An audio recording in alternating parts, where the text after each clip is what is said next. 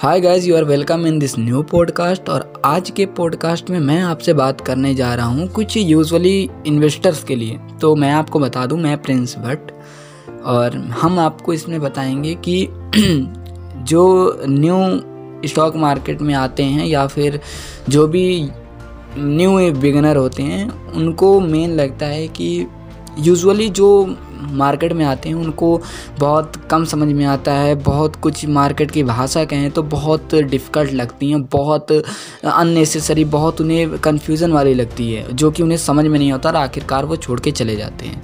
जिससे लॉस उनका होता है, किसी और का नहीं। तो मैं आपको बता दूँ, जो मार्केट जो मार्केट शब्द है ना, ये आपको जितना कठिन लगता है, ये उतना है नहीं कठिन। या जितना आपको ये जितना डिफ़िकल्ट लगता है, बिल्कुल आप एक अगर स्टेप बाय स्टेप आप थोड़ा थोड़ा लेके चलते हो ना, जैसे फॉक की तरह बीस फुट चलो तो फिर आगे का दिखता है, फिर बीस फुट आगे चलो, फिर आगे का दिखता है। तो ये एक ऐसा धुंध जैसा है, आप थोड़ा थोड़ा चलोगे तो बहुत ईजी तरीके से पूरा रास्ता कट जाएगा आराम से। मार्केट है, सीखने वक्त, सीखते रहो, यहाँ ये एक ऐसी चीज़ है ना कि जहाँ आप सीख सीख के कमा सकते हो। सीखो, कमाओ सीखो, कमाओ। और सीखने की तो हद कभी ख़त्म ही नहीं होती उम्र। तो मैं आपको यूजली बताता हूँ, जो जो मार्केट को इतना डिफ़िकल्ट समझता है ये एग्जैक्ट में रियल में मार्केट उतनी कठिन है नहीं समझना। और लोगों की वीडियोस देखने के बाद, लोगों के पॉडकास्ट सुनने के बाद इवन मेरे भी अगर आप पॉडकास्ट सुनते हैं, मैंने कई पॉडकास्ट में ये भी कहा है कि बहुत इजी है, बहुत इजी है। बट इतना भी ईजी नहीं है कि आपको कुछ अफोर्ड नहीं करना पड़ेगा, कुछ आपको बिना कुछ हार्ड वर्क किए, बिना कुछ समझे और बिना कुछ स्ट्रगल किए ही आपको सब कुछ मिल जाएगा। तो ना इतना डिफ़िकल्ट है कि आपको कुछ भी नहीं समझ में आएगा, आपके हाथ में कुछ पल्ले नहीं पड़ेगा, बट इतना ईजी भी मत समझना कि हर चीज़ें आपको ऐसे ही मिल जाएँगी ए बी सी डी काखा गा जैसे हम बचपन से पढ़ते आए हैं। अब मार्केट में लोग पैसा लगाने से पहले तो इतना डरते हैं, इतना सोचते हैं कि वो जितना पैसा लगा नहीं रहे हैं, जितना पैसा लगा नहीं रहे, उसका तीन गुना लोगों को बता के पहले बैठ जाते हैं। उतना सोच लेते हैं, उतने उनके जैसे अगर कोई आदमी पाँच हज़ार लगा रहा है ना तो अपने अपने जहाँ पे वो बैठा है वहाँ से पाँच हज़ार किलोमीटर की रेंज में ना उसके कवरेज में जितने आ रहे हैं, जितने संपर्क में आ रहे हैं, कहते हैं ना कांटेक्ट में, पाँच हज़ार किलोमीटर के कांटेक्ट में जो भी आ रहा है, वो उसको बता देता है कि भाई ऐसा ऐसा करने जा रहा हूँ, क्या सही है कि बस बस वही तो है कि उस रेड लाइट के जोन में वो कह देते हैं, नहीं नहीं, ये वो इसी के चक्कर में फंस जाता है। तो देखो रिस्क वहाँ होता है वॉरेन बफेट कहते हैं कि रिस्क एग्जैक्ट में तब चालू होता है जब आपको नॉलेज ही ना हो। रिस्क उसे कहते हैं जिस चीज़ को कोई नॉलेज ना हो। अभी आपको ही पता है कि अगर आपको किसी चीज़ की नॉलेज नहीं है अच्छी तरह से तो आप उस चीज़ को करने से डरोगे। लेकिन अगर आप उस चीज़ को समझ के करने के बाद आप प्रैक्टिकल मैदान में उतर रहे हो, किसी फ़ील्ड में उतर रहे हो तो आपको डर कैसे? किस बात की डर है?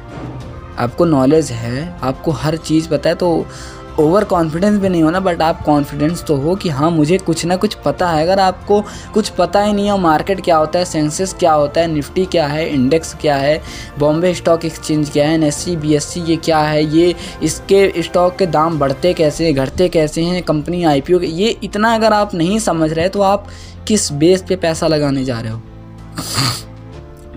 तो वही है, अगर आप किसी भी मार्केट में पैसा लगाते हो या तो पहले आप बेसिक समझो कुछ। तो रिस्क नहीं है रिस्क आप पे है कि अगर आप नॉलेज नहीं लेके जाते, तब रिस्क होता है। अब देखो, कई लोगों को ये लगता है शेयर के भाव बढ़ते कैसे हैं, घटते कैसे मैं सिंपल बात मैं बताता हूँ।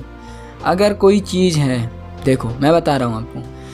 अगर कोई चीज़ है, मान लो कोई कोई ऐसी, जो आपको प्रैक्टिकली कुछ भी मैनुअली आपको चाहिए, मान लो कोई एक फ्रिज है। अब उस चीज़ को उस चीज़ को ख़रीदने के लिए 200 लोग खरीदे हैं 200 लोग खड़े हैं, ठीक? और बगल में सेम वही फ्रीज है बट वहाँ पे केवल दो लोग खड़े हैं। अब आप बताओ 200 जहाँ पे 200 की लाइनें लगी है, अगर उस उस फ्रिज का मेन मालिक अगर 2000 कर दे फ्रिज का दाम 2000 कर दे, अभी हज़ार रुपये थे तो आप 2000 लेने के लिए तैयार हो जाओगे। क्यों? क्योंकि क्योंकि मालिक को पता चला ना कि 200 में से 2000 दे, अगर मैं प्राइस बढ़ा भी देता हूँ तो 200 में मुश्किल से 100 लोग जाएँगे 100 बचेंगे। ओके? तो 100 बचेंगे तो 100 तो लेके जाएँगे उसके। तो यही होता है कि देखो, अगर एक जब शेयर होता है, जब पब्लिक की डिमांड ज़्यादा होती है जब लोग सेल खूब बाई करते हैं बाई का मतलब बहुत ख़रीदते हैं, उस स्टॉक्स को लोग पैसे पे पैसा डालते रहते हैं कि ख़रीदो, केवल ख़रीद के रखो ख़रीद के होल्ड करके रखो। फिर वो चलने लगता है प्रीमियम में। मतलब वो अब बढ़ने लग गया। स्टॉक्स बढ़ने का डिमांड में आ गया है मार्केट में आ गया कि पब्लिक इसको ख़रीदना चाहती है तो वो ऑटोमेटिक अपना भाव लेने लगता है। भाव का मतलब अपने आप ऑटोमेटिक वो उसके प्राइस अप होने लगते हैं। बट जब पूरी पब्लिक के अंदर में कुछ ऐसी, कुछ ऐसा क्ल्यू आ जाता है कि लोग उसे बेचना शुरू कर देते हैं। कि बेचो, ख़राब है ये। बेचो ये ख़राब है, बेचो ये ख़राब है, कोई मतलब ही नहीं है होल्ड करने का। कुछ मतलब नहीं, उनको ऐसा कुछ लगता है कि इन फ्यूचर क्या पता ये गड़बड़ हो जाए या कुछ हो जाए। देखो बाई करने के पीछे भी का कुछ राज होता है और सेल करने के पीछे का भी कुछ सिगरेट होता है। तो अगर उसे सेल कर रहे हैं बार बार तो ऑफ़िस सी बात है। ऑफिशियल सी बात है कि यार, फिर प्राइस घट जाते हैं। बस सिंपल समझ गए कि मैं आपको शब्दों में बता दूँ कि जिस टाइम पे डिमांड, जिस टाइम पे बाई बाई की बाई की जो वो होती है, कहते हैं कि काउंटिंग, जो टोटल बाइंग की प्राइस होती है, वो जब लोगों की ख़रीदने की संख्या बढ़ जाती है तो प्राइस अप हो जाती है, लेकिन जब लोगों की बेचने की संख्या घट जाती, बढ़ जाती है तो लोग, जो उसका प्राइस होता है उस चीज़ का वो घट जाता है, ओके? अब मैक्सिमम अब इस मार्केट में कई प्रकार की इन्वेस्टमेंट होती है, जैसे कि जो कि मुझे पता है कैश मार्केट हो गया इंट्राडे हो गया डिलीवरी हो गया शॉर्ट टर्म हो गया लॉन्ग टर्म हो गया एंड एंड एक्स्ट्रा तो ये होते हैं, जैसे कुछ हो गया और मैक्सिमम टाइम ये ऑब्ज़र्व किया गया है कि मैंने भी बेसिकली बेसिकली मैंने भी यही नोटिस किया, अक्सर मैंने नोटिस किया कि जितने भी ग्रेटर इन्वेस्टर हैं या जितने बड़े इन्वेस्टर्स हैं मैक्सिमम टाइम उन्होंने होल्डिंग पे ज़्यादा ध्यान रखा है, कि उनकी होल्डिंग सबसे ज़्यादा थी। लॉन्ग टर्म में ही वो ज़्यादा पैसा कमाए हैं। और जो न्यू बिगनर होते हैं, ये शॉर्ट टर्म और इंट्राडे, इस चक्कर में कहते हैं ना कि ये रास्ते में चूसने वाले हैं तो ये इन बाबू सोना के चक्कर में फंस जाते हैं इंट्राडे और शॉर्ट टर्म में, जिससे लॉस तो होना ही होना है। देखो, अगर आप नए हो या मैं मैं भी नया था तो मुझे भी स्टॉक की काफ़ी प्रॉब्लम हुई। मैं, मैंने मैंने कई पैसे गंवाए। मुझे भी ऐसा लगा कि यार मार्केट अजीब है, क्योंकि मुझे नॉलेज थी नहीं। मैं थोड़ा बहुत लिया टिप्स लिया, कहीं से किसी की टेप टेप ले ली, कहीं से स्टॉक के टिप्स ले ली, किसी यूट्यूब चैनल का सब्सक्राइब कर लिया और देख लिया, कहीं से टेलीग्राम से चैनल को सब्सक्राइब कर लिया। कहीं से कुछ भी ऐसे उठा लिया, अफवाह पढ़ लिया न्यूज़ में सर्च कर देता था कि बेस्ट स्टॉक इन द 2020 और ऐसे सर्च करके मैं स्टॉक ख़रीद लेता था पिक कर लेता था।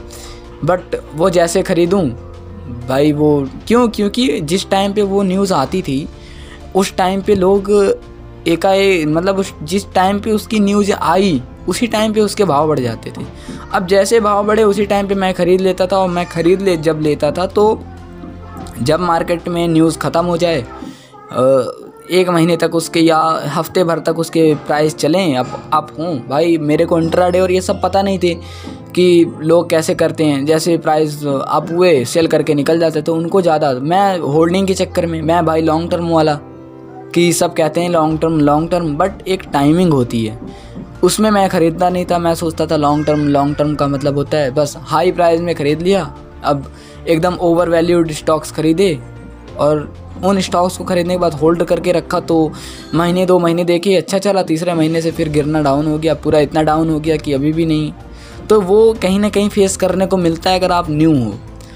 तो ऐसी कई सिचुएशन आती हैं, जैसे टिप्स हो गई, उसके बाद कई ऐसे आते हैं कि आप पैसा लगा देते हो और घटना, पहले तो बढ़ते हैं रोज़, पर डे आप बढ़ते आप मैक्सिमम देखोगे आप, आपके साथ भी होगा ये, जब आप न्यू हो। पहले पहले पैसे बढ़ेंगे बढ़ेंगे, बढ़ते रहेंगे बढ़ते रहेंगे और फिर जिस जिस दिन आप खरीदोगे ना, उस दिन से डाउन होना शुरू हो जाएँगे। फिर आपको लगेगा, अरे यार, क्या हो रहा है ये? फैमिली को जवाब देना, खुद को जवाब देना। तो छोटी अमाउंट लगाओ और ये सोचो कि इन फ्यूचर बढ़ेगा ही बढ़ेगा।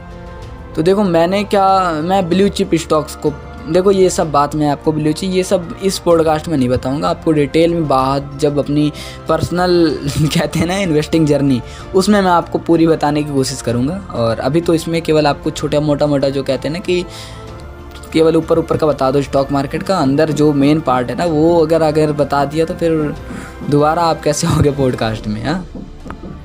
इसमें क्या होता है ना कि देखिए मार्केट में जैसा है ना कि मैं आपको बताते बताते एक चीज़ बता ही देता हूँ कि बुलिश ट्रेंड होता है। बुलिश का मतलब बैल वाला। जब वो आता है ना तो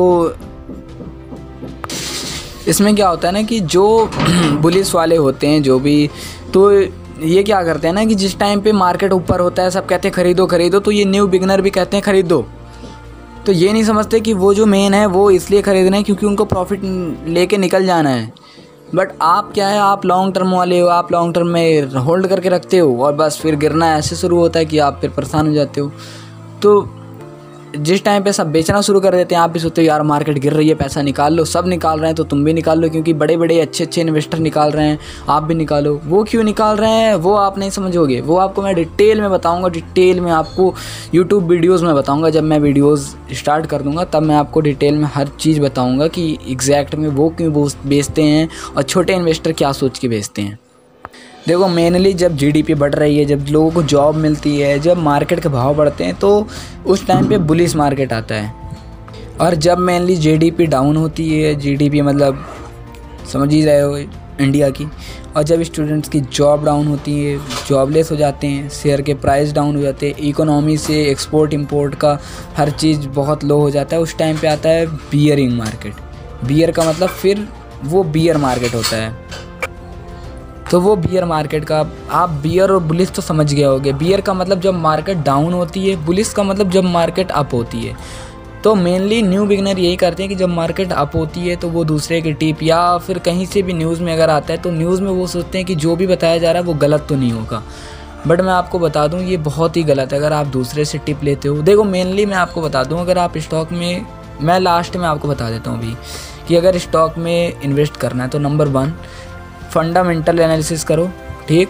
उसके बाद सेकंड आता है टेक्निकल टेक्निकल होता है चार्ट में, फंडामेंटल्स का होता है उसके अंदर की पोल पट्टी जितनी होती है कि कितना उसके अंदर कर्ज है, कितना उसके अंदर बाहर का है, अंदर का कितनी प्रॉफिट हो रहा है, कितना एनुअल इनकम आ रही है, कितने वर्कर काम कर रहे हैं, कौन फंड मैनेजर कर रहा है, कहाँ प्रोडक्ट जा रहा है, कौन सर्विस आ रही है, कहाँ से प्रोडक्ट इंपोर्ट होते हैं एसेट्स क्या है लाइबिलिटीज़ क्या है, ये सब जितनी चीज़ें हैं, ये आपको मेनली मिलती है फंडामेंटल्स में। टेक्निकल में वो मेन होते हैं जैसे जिसको ट्रेड करना है। कि दो मिनट में चार्ट कहाँ होगा? ट्रे टेक्निकल का मतलब ना कि जो ये रेड और जो बताते हैं ना कि रेड अप होगा डाउन होगा अप्स होगा, ये एक एक कैंडल चार्ट को पढ़ते हैं कि ये नेक्स्ट चार्ट कहाँ पे होगा? ऊपर होगा, नीचे होगा डाउन होगा, ये इस पे करते हैं। तो आपको मेन फोकस करना है फंडामेंटल में। तो कोई भी स्टॉक को चुनने से पहले अगर बिगनर हो तो पहले टिप्स लो नॉलेज लो गेन करो, पैसे को इकट्ठा करो। पैसे को पहले आपको बुलिस मार्केट में नहीं लगाना, ठीक है? पूरी फंडामेंटल नॉलेज को इकट्ठा करो गेन करो स्टॉक को चुनो कि हाँ एग्जैक्ट में स्टॉक चुनते कैसे हैं।